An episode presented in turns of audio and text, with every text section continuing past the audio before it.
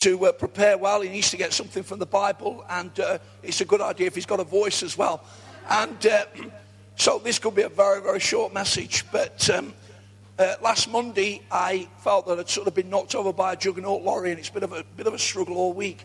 Um, uh, slightly disconcerting because this is the first of six messages in the next seven days. But, but, um, but um, I hope it sounds a little bit better to you than it's sounding coming from me, and that God will communicate this morning in His Word. We're coming to the last message on the series Essentials. And uh, we do a series on a regular basis. You know, in the church, we think about them, we pray about them, we plot the course.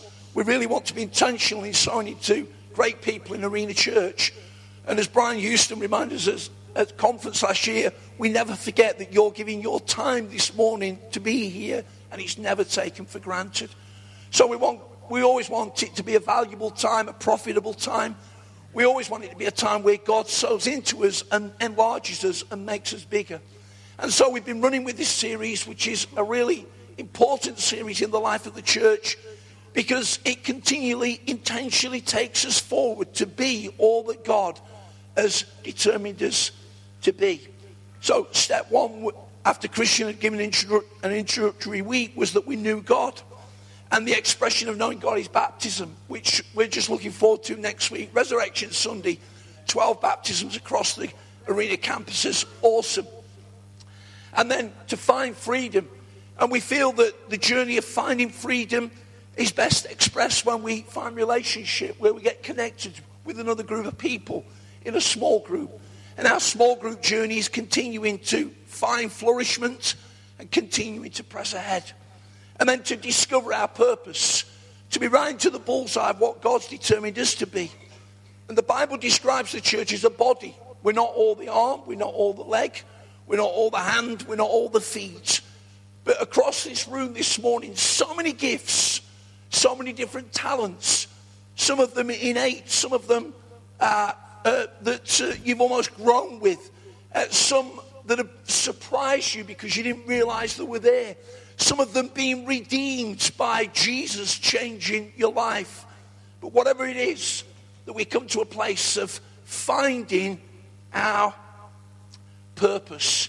Not doing something because we have to do it, but doing something because we're passionate about doing it. Which brings us to today, because when we follow all that through, we come to a place of making a difference. And the best way that we make a difference is to come to a place where we sit on the dream team of Arena Church. In other words, we find ourselves, whatever the context, whatever the role, we find ourselves serving in the life of Arena Church. Now, there's always been people in the world, men and women, that have wanted to make a difference. Some have done it not always with the best motive. So some people have made a difference by using power politically or might militarily. Some people have tried to, make a difference by wanting to be controlling, even of nations. And as you look at the history of time, you, you sometimes look and think, how could a people fall for that? But the power of control, making a difference. And then, of course, we have to recognize that many people want to make a difference and have made a difference through things like medicine, education, humanitarianism, philanthropy, technology, industry, the arts, and so on. Some of these people motivated by faith. But what about the Christian believer?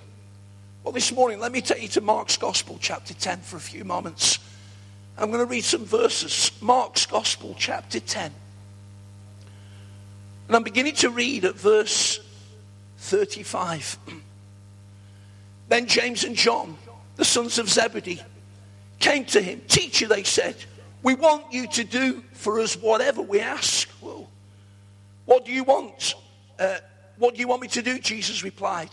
They said, Let one of us sit on your right and the other on your left in glory. Jesus said, You don't know what you're asking for. Can you drink the cup I am going to drink or be baptized with the baptism I am baptized with?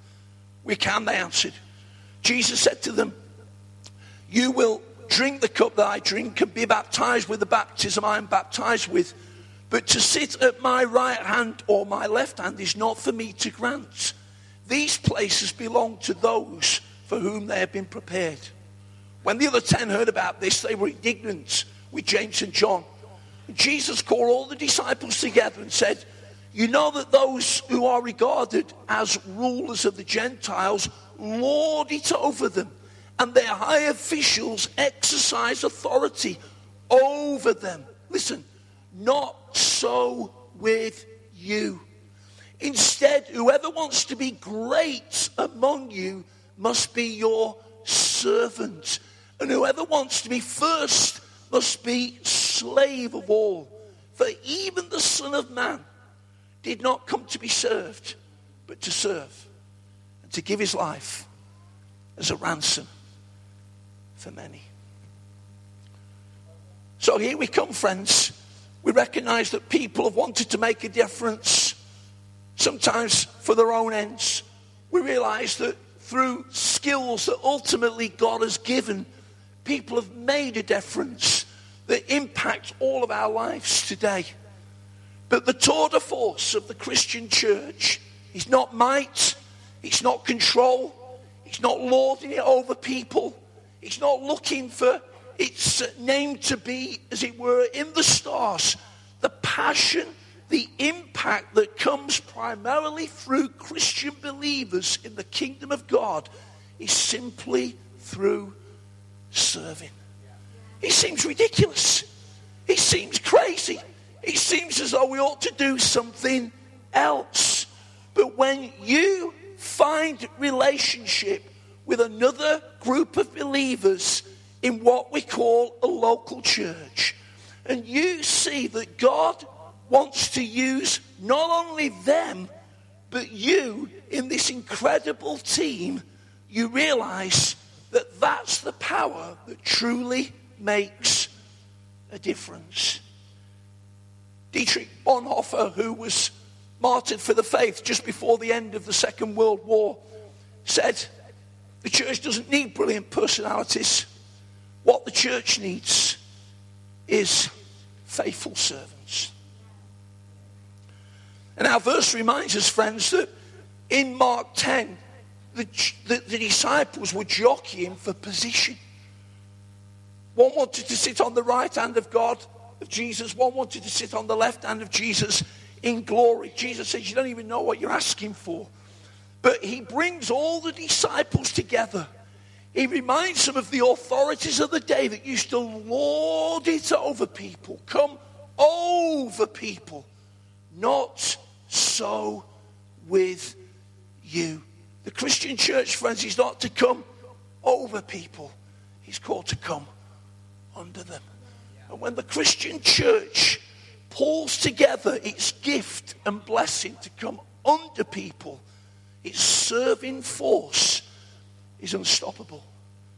See, I felt, I thought, I thought that when I became a Christian, I became a son of God. Using that in the generic sense, men and women, of course we did. But out of the security of knowing that you're a called son of God, Jesus wants to come, you to come to a place where you serve him. And when you begin to serve him in a way that's passion fueled, you'll have the joy of knowing that you're making a difference. Now, of course, not all Christians arrive at a serving journey. You may say, well, why is that? Well, let me try and answer. Some people don't arrive at a servant journey because their flesh life gets in the way. I'm not talking about this, I'm talking about the inner nature. The old man that still wars against the new man within us. Someone says that a servant of Jesus has given himself over to the master as purchased property. We are given over to him. Some people find it difficult to become a servant because, like James and John, they're more interested in status. I want to suggest, friends, that as I survey the Christian church generally at times, it seems to me that some people are more interested in status than they care to admit what the title is before their name, whether they get prestige on the platform, whether they're noticed, whether they have a world ministry. I want to say, ultimately, none of those things have, matter. And they certainly don't matter if God's not opening up the doors for people to walk through. And then you'll find that status really doesn't matter when we submerge it in working alongside other people in a team. Remember one of the mantras of Arena Church it's amazing what can be done in a team when it doesn't matter who gets the glory. Dot, dot, dot, dot. It doesn't matter. It doesn't matter. You say, well, of course it doesn't matter. But I've been in contexts where it does matter. Where somebody's done a job and somebody else has got all the plaudits for it, and it's mattered to that person that they didn't get the credit. But for a servant, it doesn't matter. And then servanthood will inevitably involve sacrifice. And as we come to Good Friday and understand the following of Jesus, he says, If anyone's going to come after me, let him take up his cross, deny himself, and follow me. And the denial of ourselves is to contradict ourselves, to push aside our, our ways of doing it, and to yield to what God is wanting for our life.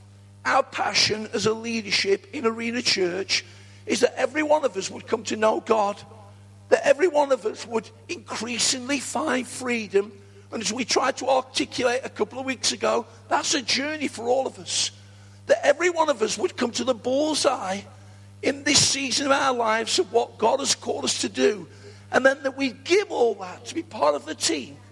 And through the local church of Arena, make an amazing difference in the earth. Now, briefly, and I'm just going to bullet point these, here's seven things that reflect when each of us come to a place of serving on a team and of making a difference. Firstly, serving follows the example of Jesus. Remember what he said in Mark 10:45. The Son of Man does not come to the earth to be served, but to serve.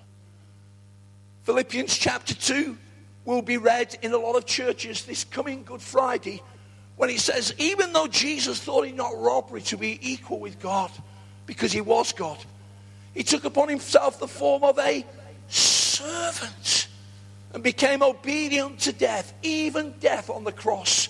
Therefore, God has exalted him to the highest place and given him a name that's above every name. Exaltation couldn't take place, friends, without that submission to the servant journey in the earth. When you serve, you live out the example of Jesus. Secondly, servanthood reveals a great heart attitude. In Ephesians chapter 6 and verse 7, the Bible says, serve wholeheartedly. Servanthood, Julie reminded us that God's looking on the heart, not the outward appearance. Servanthood will always ultimately need to come from here, not from here, because we'll get cynical here. We'll talk it away here. We'll ask too many questions here. But when he gets here, we'll serve wholeheartedly. Have you ever looked at somebody, maybe playing, maybe at work, and somebody else said, you know what, that guy's heart's not in it. His heart's not in it. But when you get captured by the call of Jesus that sits over your life, you'll want to serve wholeheartedly. Number three, servanthood states our first priority. In Matthew chapter 6 and verse 24, he says, No one can serve two masters. Now, in some translations, there it's got the word mammon, and in some translations, it's got the word money. The context is that you can't serve money and serve Jesus. People have tried to do it, but who's the master of our lives? It's Jesus Christ. He's meant to be Lord. We will talk a little bit like, about this in our series after Easter, but just a couple of quotes that I came across on money. Someone says it's possible to love money and not have it, and it's possible to have money and not love it. That was the great Bishop J.C. Ryle's quote from way back. And then here's another one. If money is your chief source of security, it will prove to be your chief source of anxiety. See, it's mastering you. It's mastering. You can't serve two masters. And servanthood comes out of recognizing that Jesus is the master of our life. Number four, servanthood understands true greatness. Jesus said to the disciples, going back to our text in Mark 10, whoever wants to be great. There's nothing wrong with wanting to be great in the kingdom. But people think greatness is, well, I'll never be great until I get on the platform. I'll never be great until I'm a preacher. I'll never be great until uh, I've spent time at Hillsong. You know.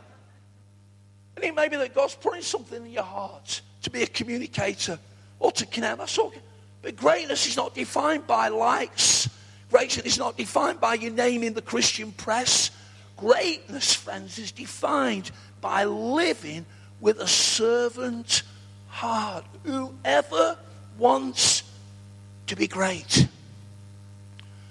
Fifthly, servanthood acknowledges the need of others. this is why sometimes people rail against serving because they want to do it on their own. But the Bible says that we're one body with many, many parts. I've appreciated this so much more, even in recent times, that there are incredible people across Arena Church that are graced to do things that I'm not graced to do. And if I tried to do what they were doing, I wouldn't do it half as well, a quarter as well as what they're doing. And to champion people in their grace gift and say, that is amazing, and give some encouragement to that, and then ask God to use me in a little bit in some area where He's graced me with makes the whole thing work. Don't be independent in spirit. Don't just think it's about you, but find that community. Find that team within the team that acknowledges that we need each other. Number six, servanthood knows that serving is following, and following is serving. In other words, when you become a follower of Jesus, the most natural thing to do is want to serve. And when you serve Jesus, it's the most natural expression of being a follower. John 12, 26. Whoever serves me follows me. And seventhly, servanthood lives out with a right focus. It helps us to serve God it helps us to serve each other. And it helps us to serve the world with works and words. The passion of Arena Church is that we would go and grow and love and serve our community. And we do that unconditionally. Let me take you back to a week last Tuesday, another meeting in Coventry of some core leaders of Assemblies of God, about 60 people there. Matt Bird was the afternoon contributory speaker. Matt spoken from this platform at a leaders' meeting that we held about two years ago. And Matt is the founder and executive director of Cinnamon Network. The reason it's called Cinnamon Network is because it began in a curry house in London, just round the corner from the Houses of Parliament, called Cinnamon. And they decided that it was a good enough name to launch their ministry. Matt is a very, very gifted guy. He comes from a posh part of South London. He's a family man. He always wears a nice jacket with a flowery handkerchief coming out of his pocket. He's a man of great gift. He's a, he's a man of great ability. He works in some very, very high network companies across the country. But God gave him a passion. He didn't try and do it on his own, he did it with other people. And they formed a team. And the idea was that God would use their fiscal skills to raise tens of thousands of money to give back to local churches in micro grants so that churches all over the country could start projects. For instance, a feeding program when children are on school holidays. Because there are many tens of thousands of kids that don't look forward to school holidays. Because that square meal they get whilst they're at school disappears when they're not at school. All over this country, friends, we've got churches running school holiday feeding projects. And so it goes on. The idea being that those projects find a, a, a sense of traction and then become self sustaining. And Matt and the team are then able to sell so, so into other, other people. He's proved to be a great ministry, a simple thought with a great idea. Matt is an elder in a New Testament Church of God church. He's the most unlikely guy to be in a New Testament black majority church that I've ever come across, but he just found incredible relationship with his friends in that part of London where he lives. And uh, he's passionate about the local church. I remember when he came here, three times a lady stood up and says, So do you give to charities then? And on the third time, with a little sense of exasperation, he says, Wash my lips. We give money to the local church. And they've given tens of thousands of pounds away. A great ministry. Last year it was my joy to represent Assemblies of God GB at uh, uh, a, a, great church building just round the corner from the House of Parliament where Cinnamon Network did their faith audit launch. And they had, they had pulled together figures, metrics, that were able to show the impact by value that the church made in our nation. The Archbishop of Canterbury was the keynote speaker. The Assistant Chief Constable of the Metropolitan Police was there, amongst other luminaries. That's the impact of people that have a passion to serve. Why do I say all that? Because all of that was ripped away on that afternoon as Matt began to articulate why he does what he does. And he reminded us in Romans chapter 5 and verse 8 that while we were yet sinners, Christ died for us. He didn't die for us because of what we could do for him. He didn't die for us because we were on the way to church, because some of you were in the opposite direction. He didn't die for us because uh, we deserved it. He simply did it because he loved us. And Matt reminded us that the servant ministry of the church with a right focus is to unconditionally minister to people, whatever. See, Christians still ask people saying to him, as I do, so how many people have come to Arena Church through the community project. Well, thank God people have, but it's the wrong question. Because the passion of servanthood is that we would minister out unconditionally to people and allow God to do the rest. It was so impactful that afternoon because that man exactly lives that principle, and we got it. So, as I draw the message to a conclusion, let me just refer to a couple of quotations. I don't know whether you've read Weekly News this week, but um, Weekly News has been written by our community manager, Lisa. And she engaged in a useful, project, uh, a useful principle, which is to remember. See, often we want to forget the past, but to remember what God has done for us. And she reminded us that the community project began now, just six years ago. She drew attention to the pallet that was just to my right that carried the first few bags of groceries as Christian began to uh, lay in the vision of the food bank. The pallet had so many splinters into it that we needed health and safety advisors here to steer people around. It was horrible. But what about now? Six years later, friends, we've got a 9,000 square foot unit within walking distance of this church. We've got paid staff and a volunteer base of well over 60. We've got an allotment on Ina Roads. We've got a team that write to people in prison and visit. We've got people that work, we, we've got, we work with over 25 agencies. We've been on the TV, local radio on numbers of occasions. We've had various famous people visit the community operation. We no longer solely rely on the church to devote, uh, donate food, but there are people that work from our church in serving that generate over 400 pounds worth of food in this area every month. Local supermarkets have come on board. Local schools contact us as to uh, uh, wanting to help through their various giving projects. We've secured thousands of pounds worth of funding to start the project that Anne so well pointed us to at Woolworths. And so it goes on. Lisa says, Wow. And there is more to come, church. Keep going. Keep praying. Keep believing. Because we can make a difference in this generation. Right on the doorstep of our church, friends. On Thursday afternoon, it was my joy to chair our arena community trustees. You can imagine within that meeting that sometimes we're dealing with the minutiae of issues. We're looking at finances. We're dealing with some little problems at times and some big ones. But the thing that always washes over me is that names pop up from around this community. People that come and take a low profile on a Sunday. They're not on the platform, they're not preaching, they're not speaking, they're not sharing out.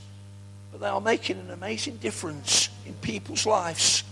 We're walking distance of where we worship this morning. We want to say thank you. And then this little quote came, comes from a classic book on serving.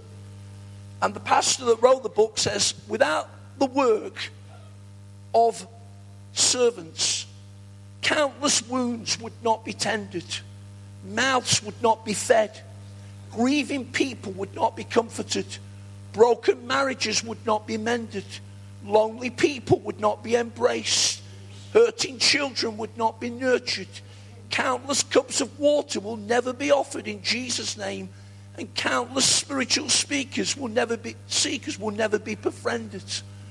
What do these people have to offer? More than you probably think.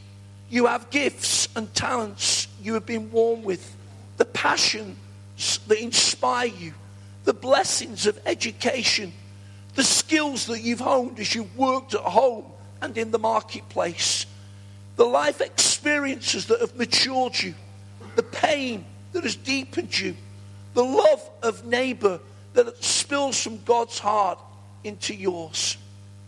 Once you decide to invest even a small portion of the blessings that God has given into your life into others, you'll find the seed of something powerful is sown into your very soul. And to realize in the midst of giving yourself in an act and spirit of servanthood, servanthood that that seed will blossom and will bring a realization of blessing into people's lives and an understanding that this is what you were made for. You see, friends, we're not made for our naming lights. We're not made to lord it over people. We're not made to win the battle in our own efforts. We're made as followers of Jesus Christ to simply serve. And as we simply serve, and as we simply give away something of ourselves into other people, you will know an amazing sense of God's blessing on your life. We pray that the Essential series will embed itself amazingly into us that increasingly we'll have people that will come to Arena Church that will know God. They will find freedom. They will discover their purpose. And by serving, they will make a difference. You may say, Phil, I feel as though I've got so little to give to Jesus. The Bible reminds us that even if you give a cup of water to someone else in my name, you will have your reward. Arena Church, let's every one of us find a place of being part of a team, a dream team, of serving and of making a difference because this is what God has made us for. Let's pray.